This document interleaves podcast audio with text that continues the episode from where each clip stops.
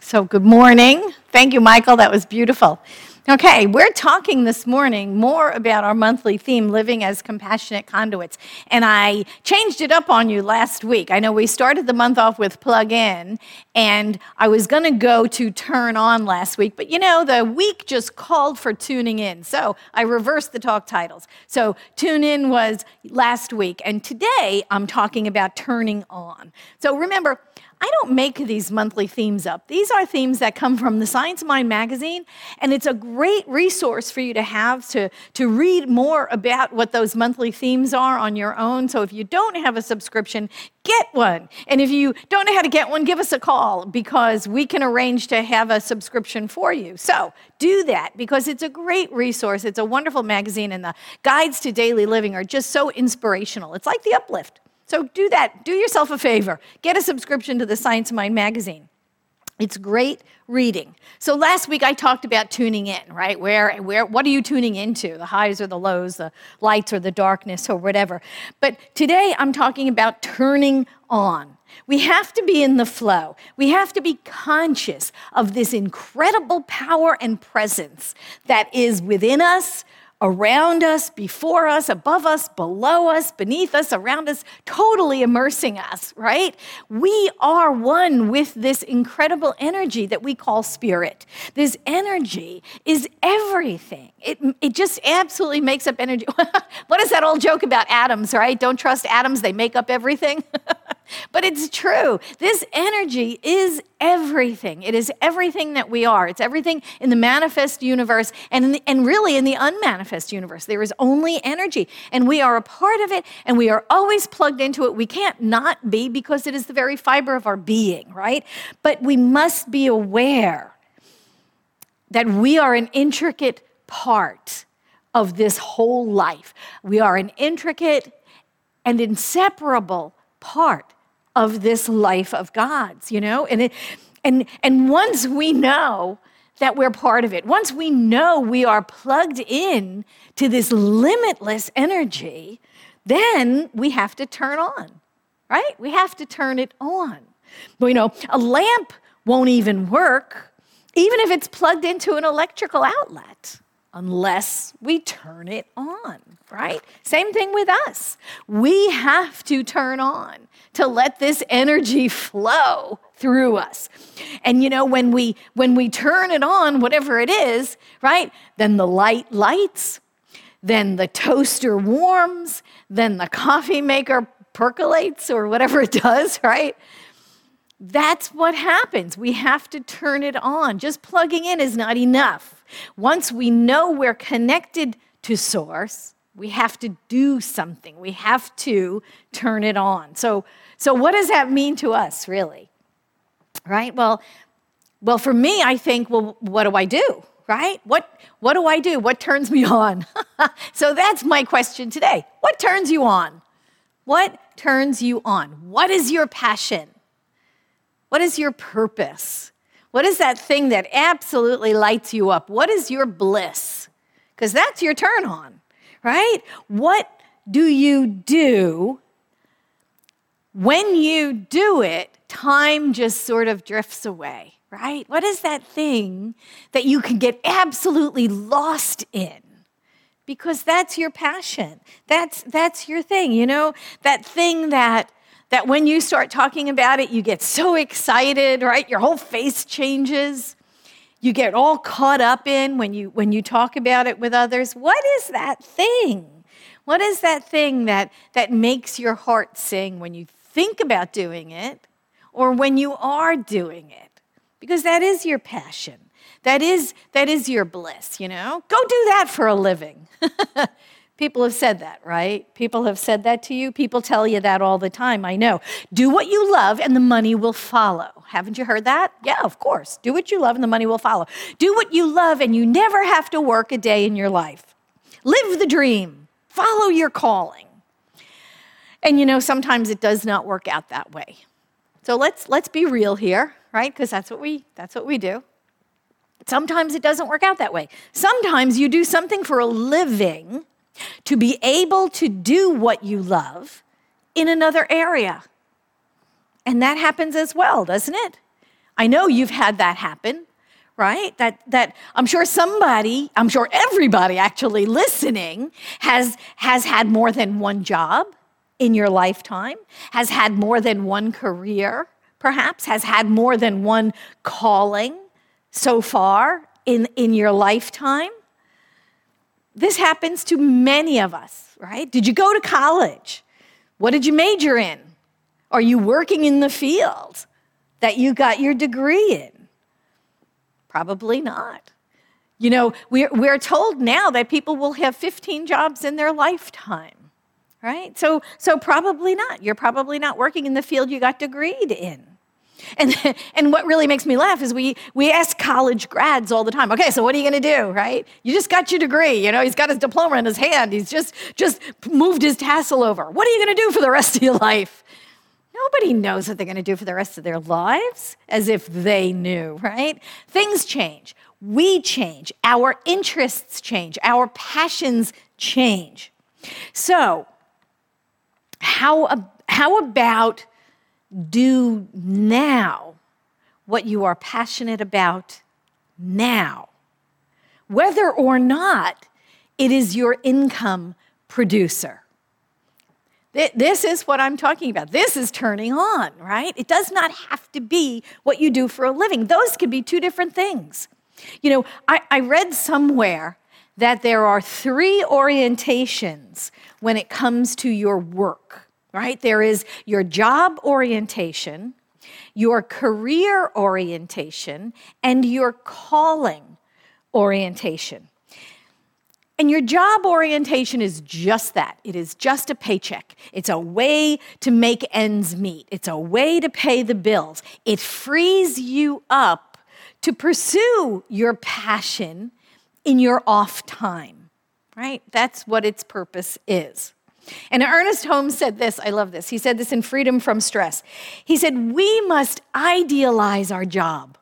We must praise it and bless it and see perfection in it. We must see ourselves so expanded that if the job is not big enough for us, we will automatically be lifted into another one. But we cannot accomplish this if we continue to curse to belittle, and to criticize it. So think about that. How do you get up and go to work in the morning? What do you say? How do you get into your job, right? We cannot hope and pray and, and visualize and, and affirm for something greater if we're busy cursing the one we already have, right? So we must bless it. No, that's, that's your job orientation. It's just a means to an end. It just pays the bills. You punch in, you punch out, you get your money, you go home, so that it frees you up to do the things you love. The career orientation is focused on a path. It is focused on promotions. It is going up the ladder, right? This is the career orientation, getting to the top of your chosen field. This is what is important to you. And it, it may be your calling, it may be your passion, but it is absolutely, you, you are absolutely involved with it. It is your, your um, goal, right? And then the third one is your calling orientation. This is in alignment with a person's identity. What I do is who I am, right? That is the calling orientation. And what's important to understand about these orientations is that you're not just one of them. You are not just one of them. Depending on your passions and your interests and your needs, you can be in one of those now. You can have been in another one in the past. You can be in another one in the future. You can, you can move through all of them and then back again. It's not just one thing. The thing is, your, it's your passion. Whether your passion is in your your, your now passion I'm talking about, the thing you're passionate about right now, because it can change over the course of a lifetime too.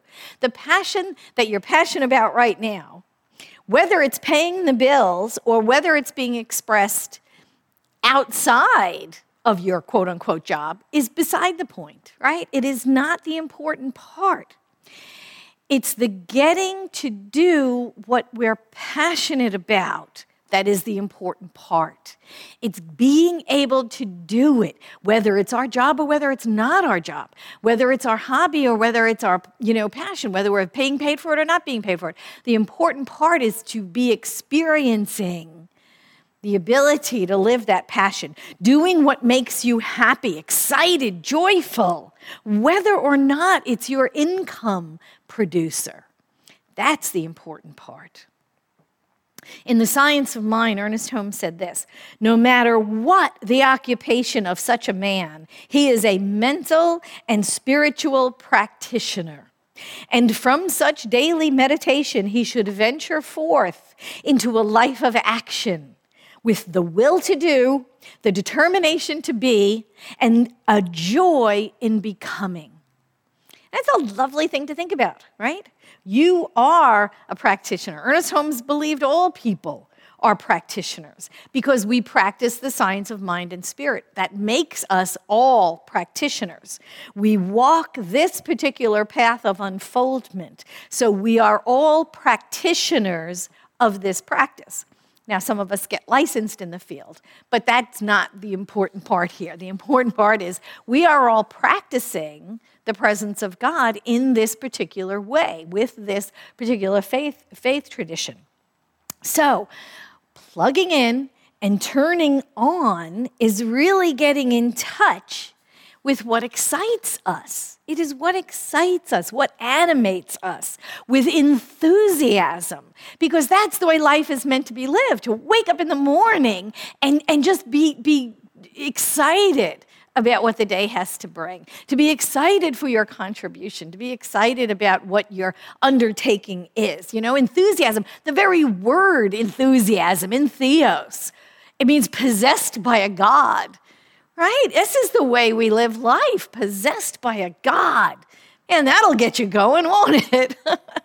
you know, in the book Ernest Holmes, His Life and Times, uh, which was written by Fenwick Holmes, his brother, Fenwick wrote this here again, there is no truly, there is no true, there is truly no way to separate the man himself to depict Dr. Holmes at work and Ernest at play. His work was for people, and his recreation was people. If a hobby, as, Dr., as Mr. Webster asserts, is an engrossing topic, a plan, etc., to which one constantly reverts to, and uh, also an occupation or interest to which one gives his spare time, then whether at work or at play, Ernest was enjoying his single hobby.